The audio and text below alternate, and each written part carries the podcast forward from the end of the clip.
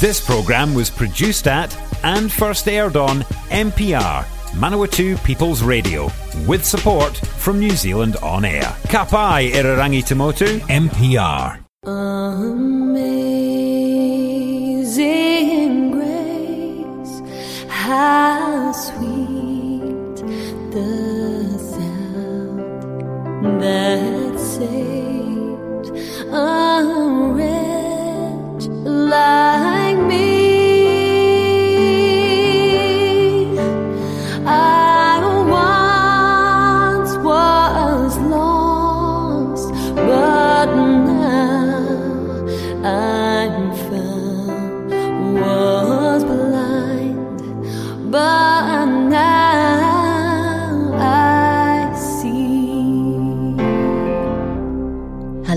welcome to Amazing Grace for another week. I pray you will be blessed. And my name's Lynette, and today I'm joined by Dennis, my husband. Here at Amazing Grace, we want to hear from you. We also have some free giveaways. In the local takeaways here in Palmerston North, you'll find a little magazine called Signs, and it's packed full of articles on health and family and issues that we face in life today. And uh, you can also um, contact us if you're interested in reading the book Steps to Christ, which is a powerful little book. And also, we'd be happy to pray for you or a friend or a family member on air or off air. You can contact us by email, and the email address is info at mpr.nz or you can text us on 022268 15216. All right, so let's branch into our program for today. And I was reading, um, having a look at the book of Deuteronomy, and I'm going to read this verse from Deuteronomy 30:19. God says, "I have called, I call heaven and earth as a witness today that I have set before you life and death. Therefore, choose life, that both you and your descendants may live. Always, it's a sad story. A young person, in this case a 22 year old woman, diagnosed with a deadly disease, brain, tumour. Even with all the marvels of modern medicine, nothing could be done until the inevitable. But this young woman, Sandy, didn't want to die. So she had a plan. After she died, now this is quite gruesome, her head would be put in a deep freeze into a vat of li- liquid nitrogen in hopes of preserving her brain cells.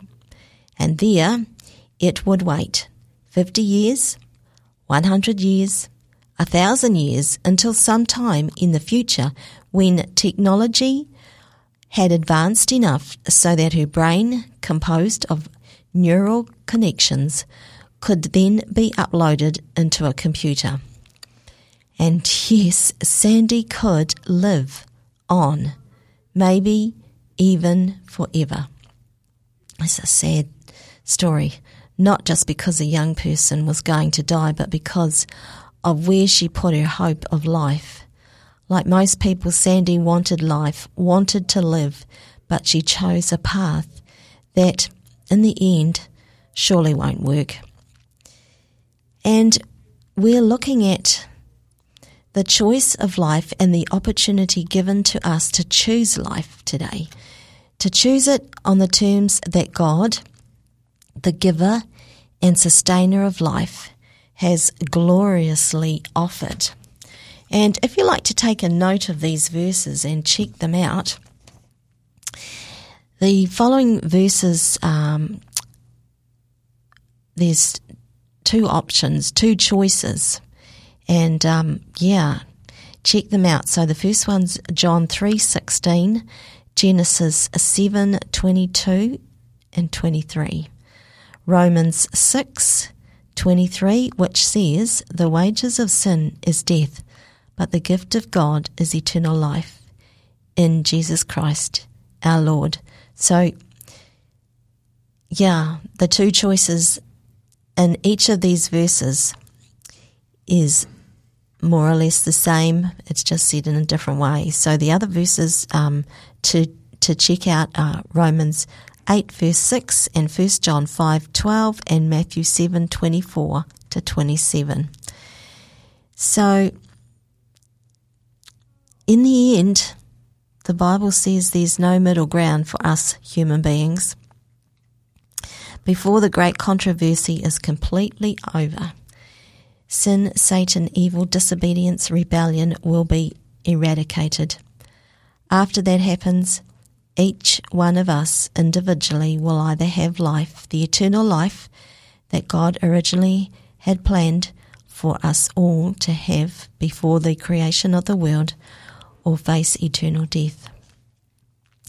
The Bible doesn't appear to present any other options for us. So, the question to you today and to me is what fate will be ours? That answer ultimately rests with us. We have the choice before us life or death. Let's pray. Heavenly Father, we thank you that you have come. You sent Jesus as to this world to come to bring life and life more abundantly.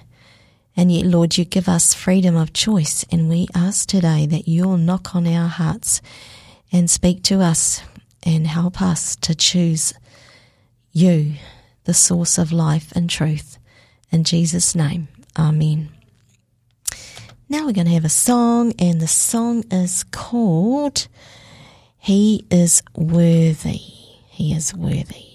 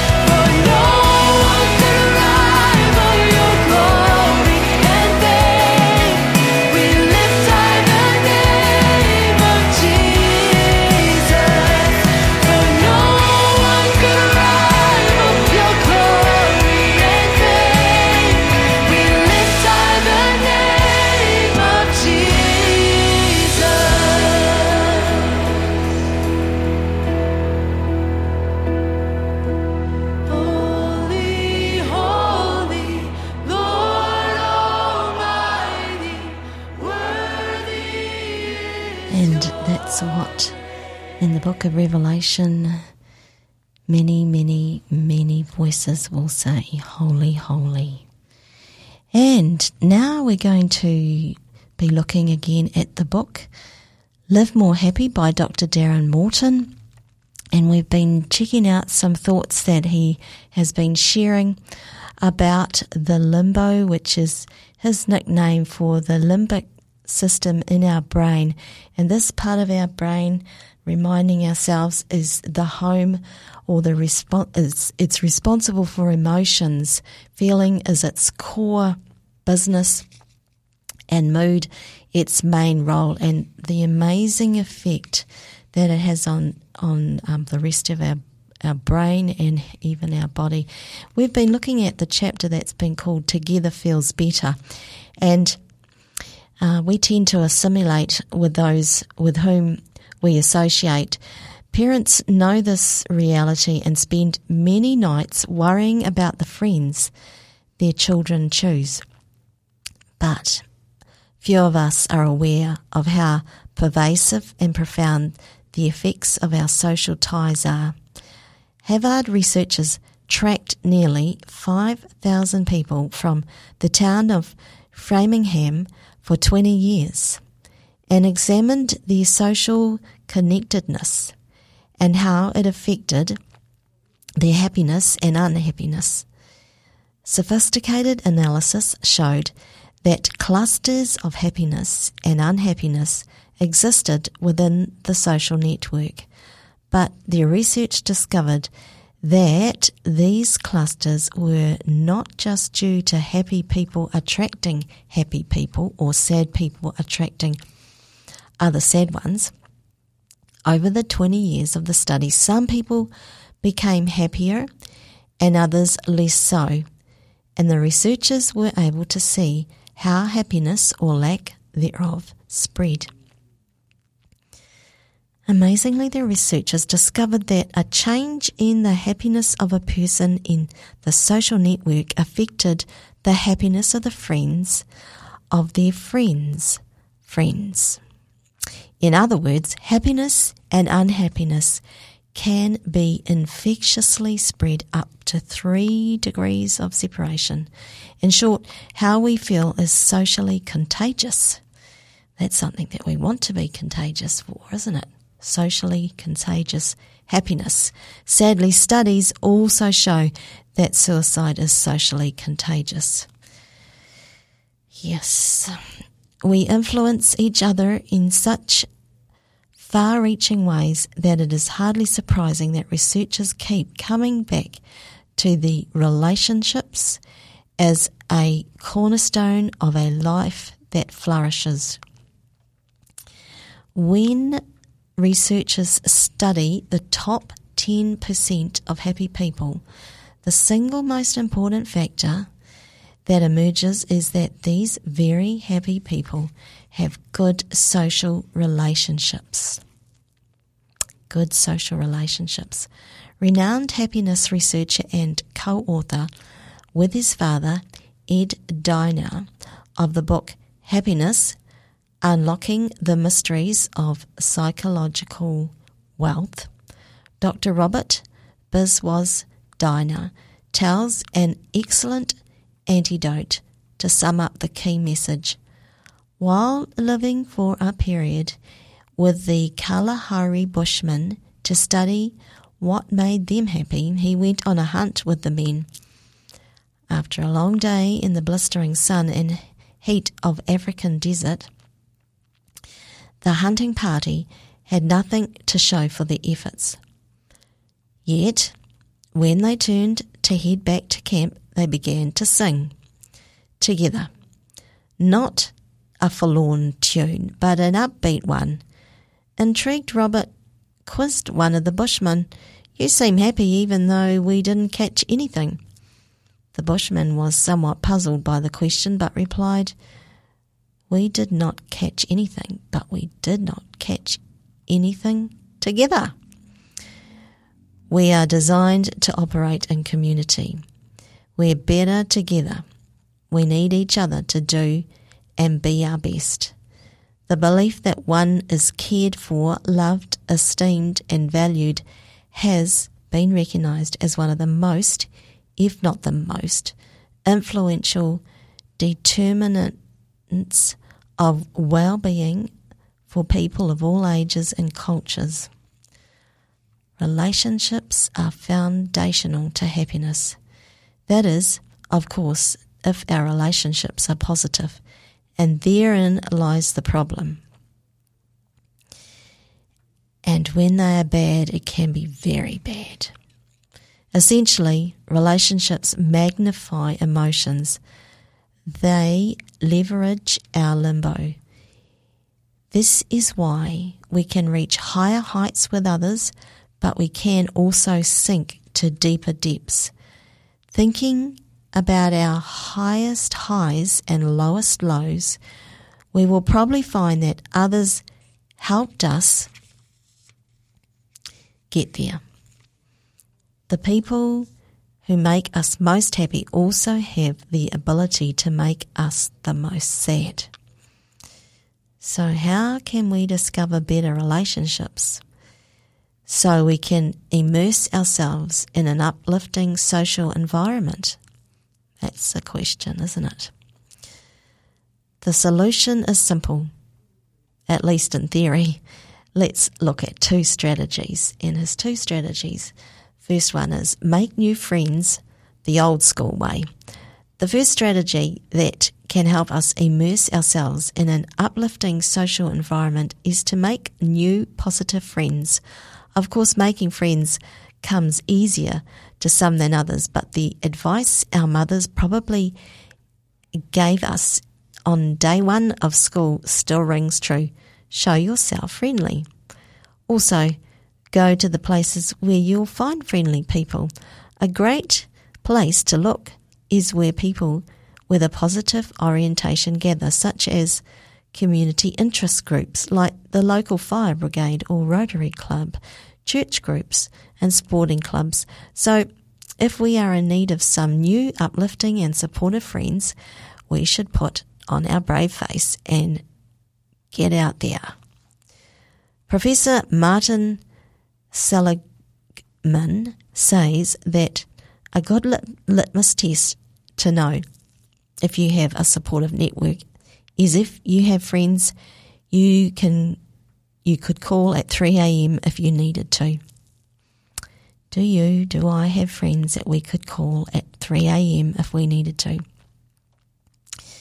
They're good friends, they're supportive friends. Notice that I have advised you, Darren Morton says, to approach this in the old school way. Today, making a new friend often equates to posting a friend re- request on Facebook. A number of studies are indicating that this is not the best way to give our limbo a lift. It craves a real as compared to virtual connection. A recent study found that the extent to which young people interacted on Facebook actually predicted a dead a decline in their happiness. In another study, regular Facebook users were asked to not show their face on the book for one month. After one week, participants reported higher levels of life satisfaction and, remarkably, an increase in their social activity and satisfaction with their social life. At the end of the month, they reported feeling happier and less lonely than a comparison group who continued using the social media site. It was concluded that social media is a non stop great news channel, a constant flow of edited lives which distorts our perception of reality. We become dissatisfied with our lives because they don't seem to measure up to the unreal ones we are bombarded by. Our obsession with social media is often fueled by a condition referred to as FOMO fear of missing out. FOMO is defined as a pervasive apprehension that others might be having rewarding experiences from which one is absent is absent and is characterized by the desire to stay continually connected with what others are doing. The Australian Psychological Society states that FOMO affects about one in four adults and one in two teens. He says, I'm not suggesting that social media does not have some positive attributes, but the gold standard is, and always will be, to be in the real rather than virtual presence of others. As much as you are able, make new friends the old school way. So that's our thoughts um, from the book by Dr. Darren Morton, Live More Happy for today. And here we come with a our next song, and it's called The Hymn of the Ages.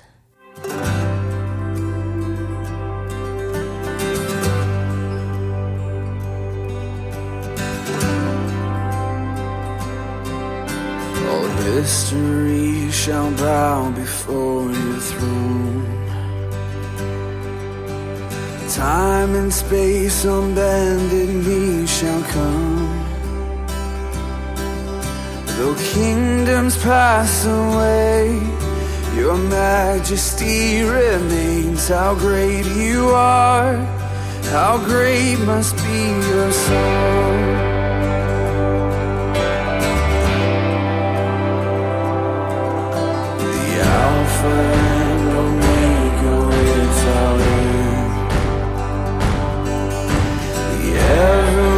Everlasting makes this righteous friend. The angels stand in awe. This beggar heart responds. How great you are! How great must be your song! You're the hymn of the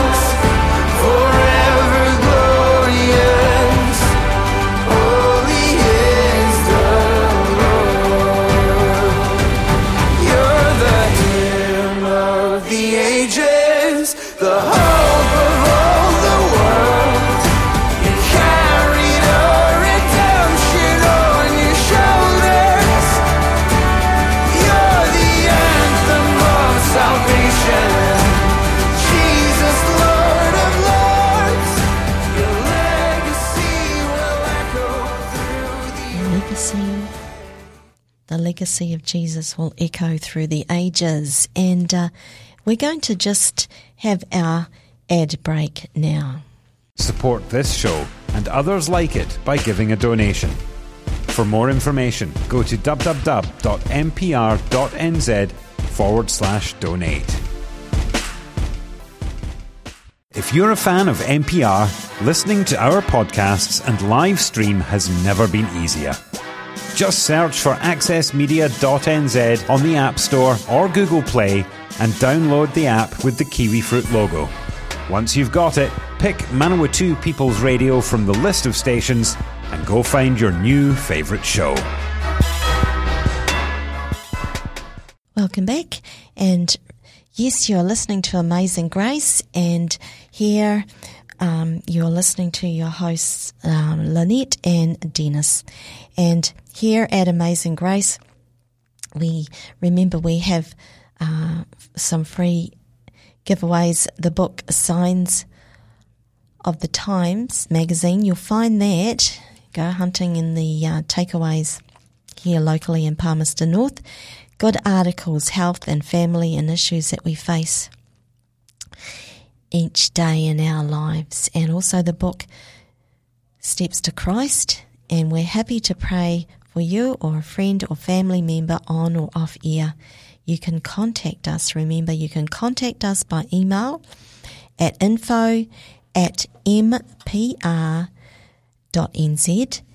or text on 022 6815 So now Dennis is joining me behind the microphones and he's going to be continuing on his series on the book of Revelation and we're looking at Revelation 6 today. That's right, isn't it? Well, yes, we, we didn't finish chapter 5 um, last week. So, just to go over it briefly, so um, chapter 5 is about the Lamb. Um, um, he sat on the throne, and there was this scroll, and then John wept because no one could open the scroll.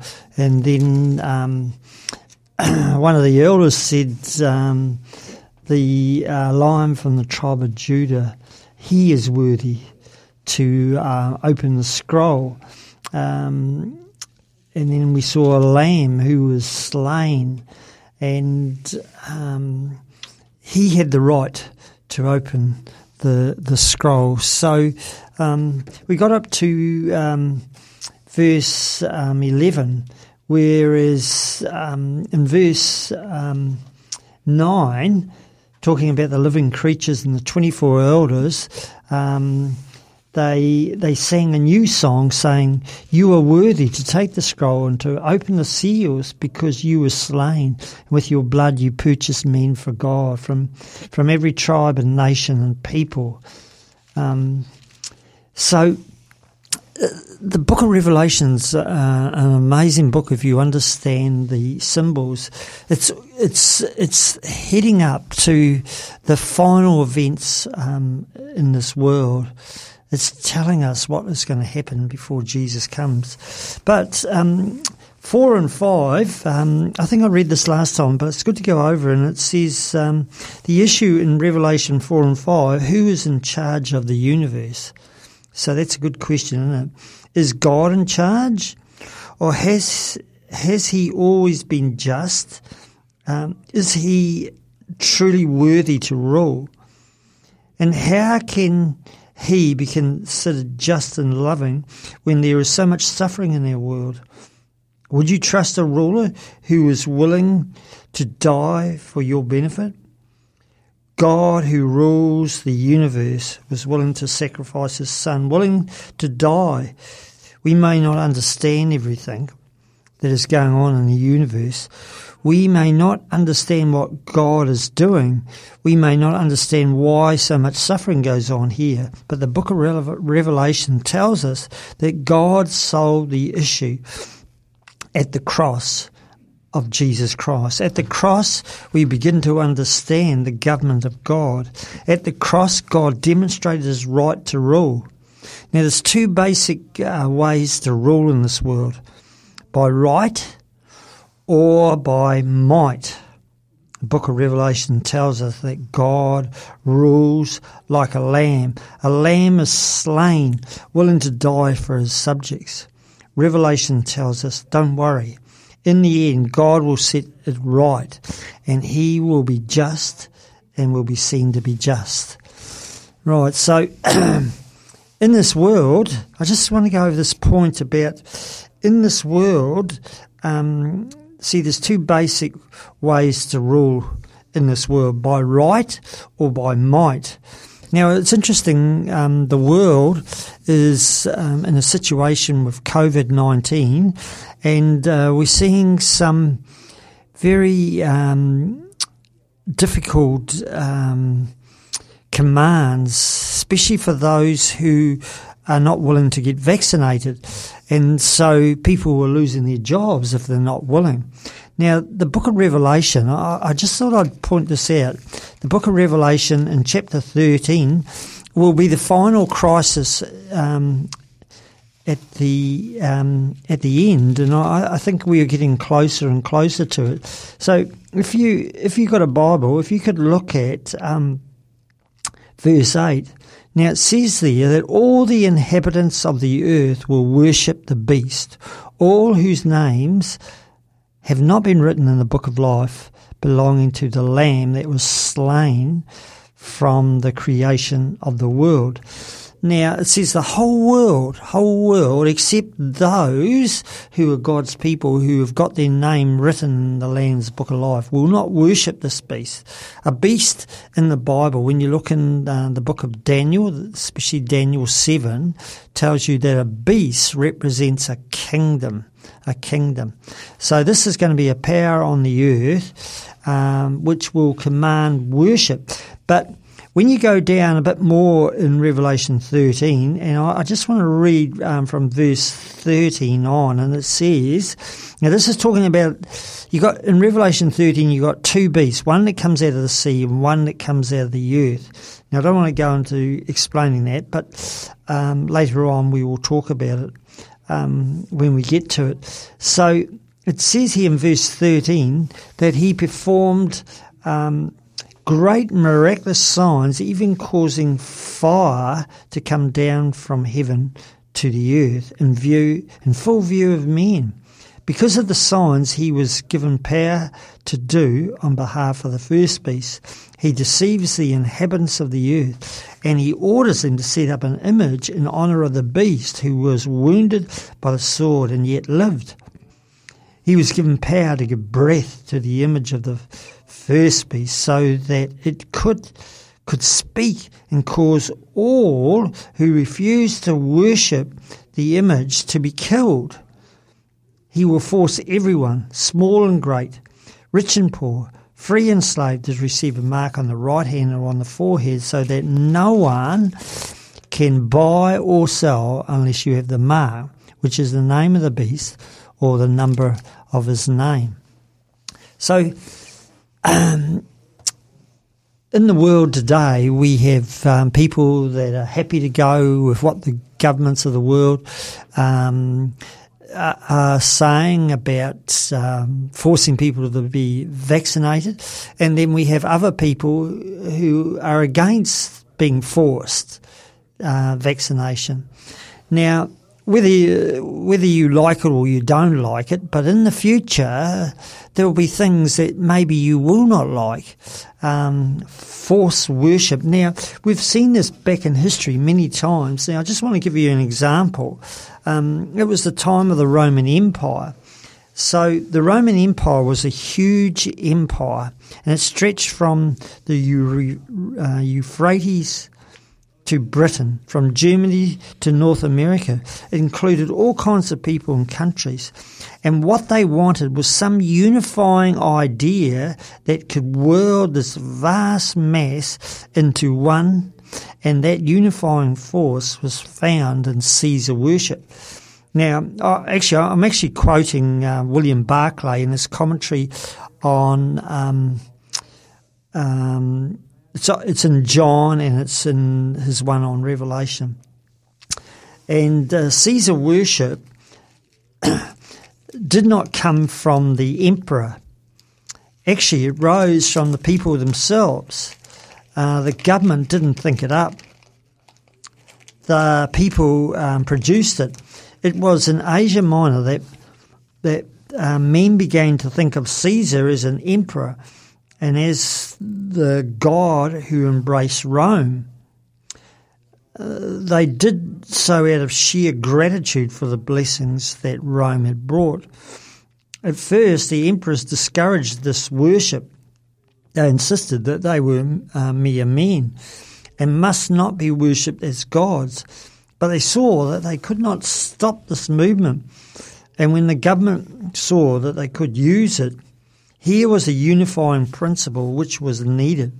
And so there came the day when once a year every inhabitant of the empire had to burn a pinch of incense to the godhead of Caesar.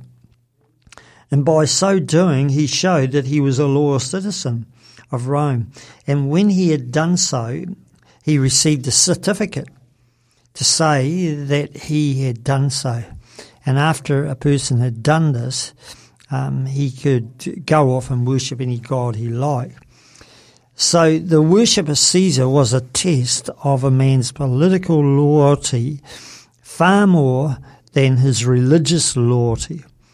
Christians couldn't worship Caesar.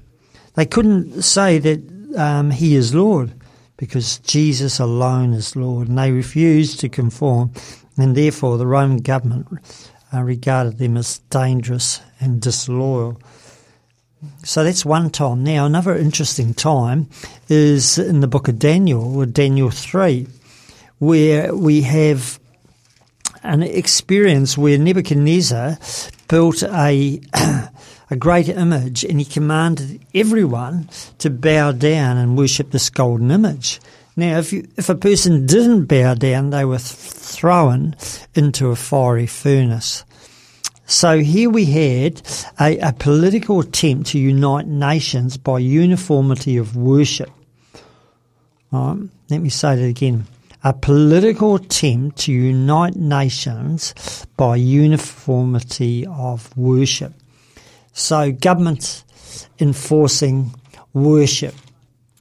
Right. So getting back to our situation in the world now, where COVID, this is um, there's a lot of people who are against um, the vaccination, um, and a lot of people are for it.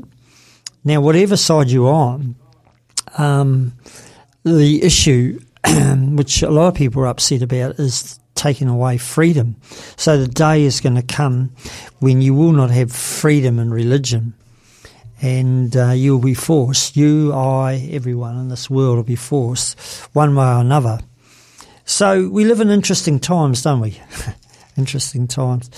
So, um, Lynette, should we have a break?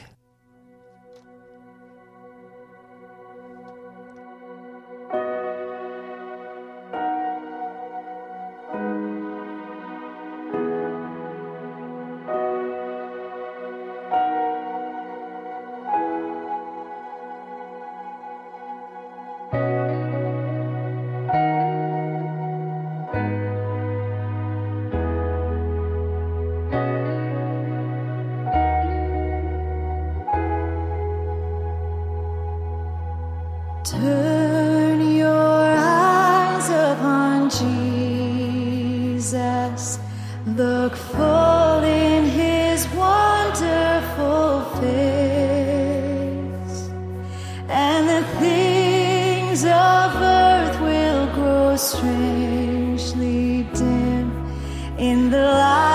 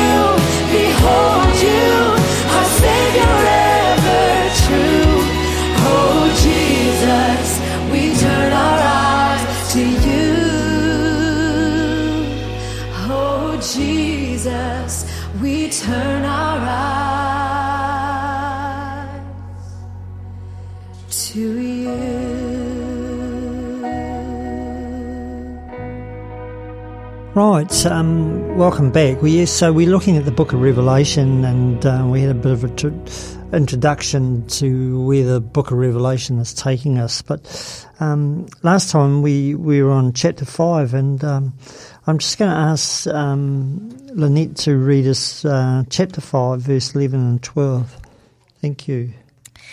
Then I looked and I heard the voice of many angels around the throne, the living creatures and the elders, and the number of them was ten thousand times ten thousand, and thousands of thousands, saying with a loud voice, Worthy is the Lamb who was slain to receive power and riches and wisdom and strength and honor and glory and blessing.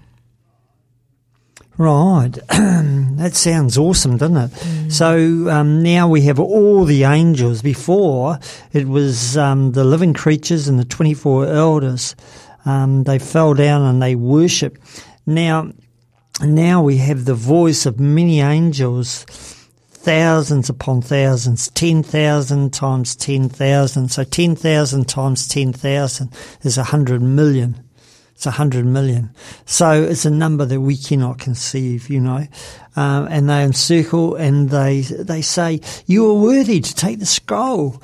You are the only one that's worthy because you have purchased with your blood um, men for God from every tribe, and uh, they will be a kingdom of priests."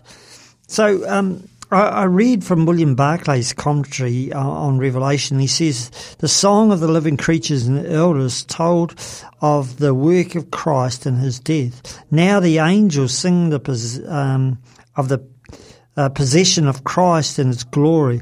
Seven great possessions belong to the risen Lord. The first one, to him belongs power. Paul called Jesus Christ the power of God. He was, he is not one who can plan but never achieve. To him belongs power.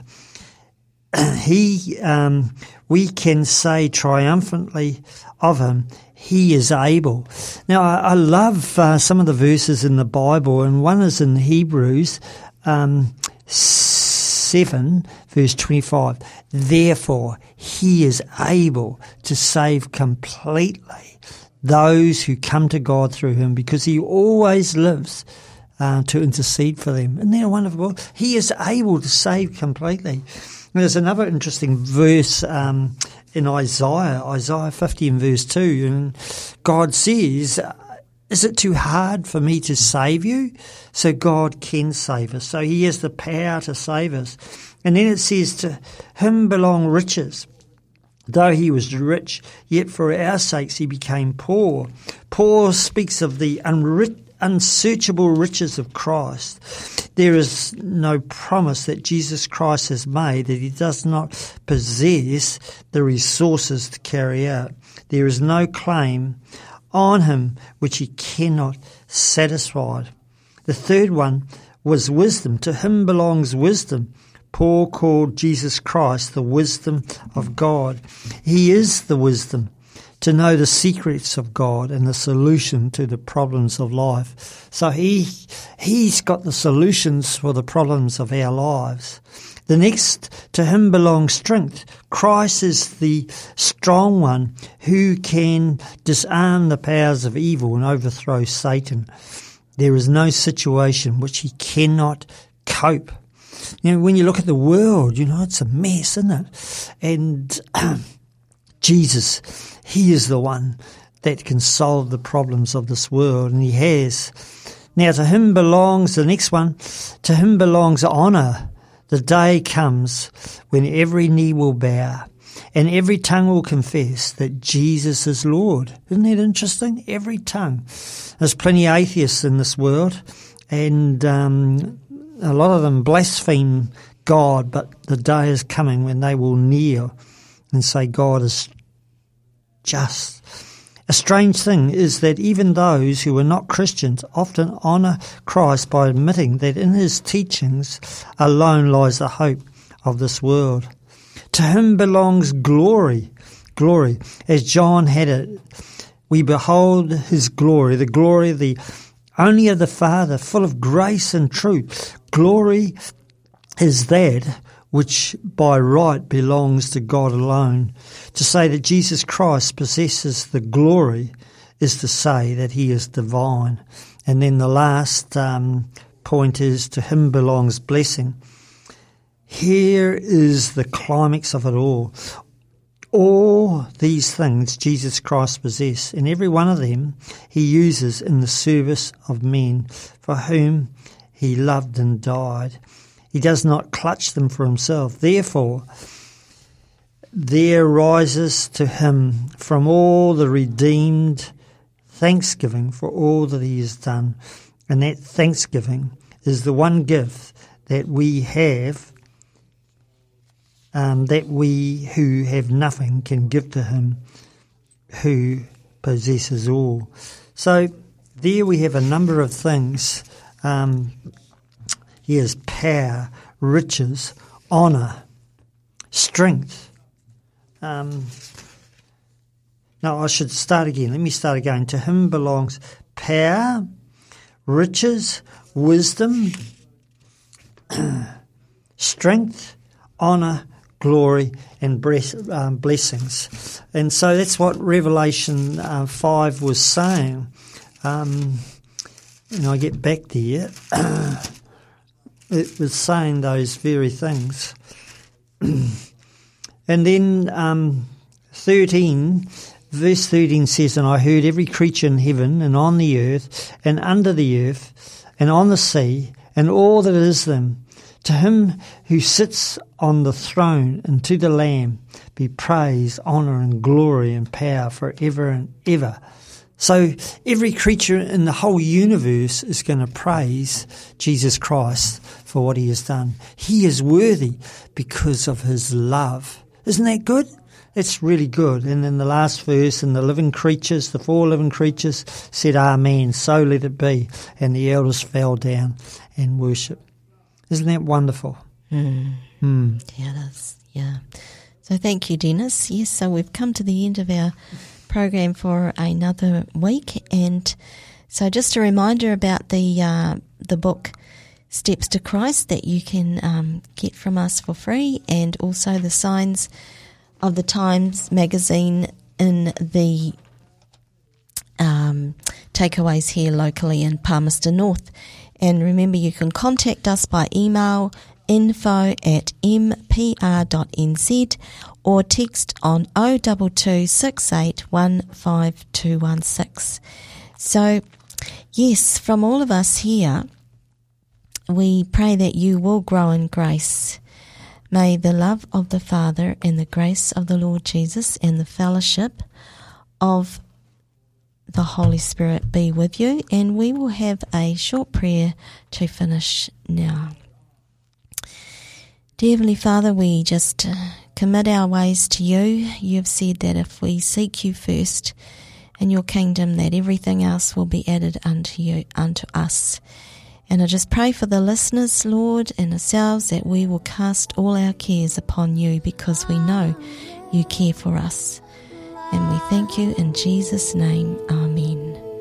So, from both Dennis and myself, God bless and uh, God be with you until we here um, until we hear again. Bye for now.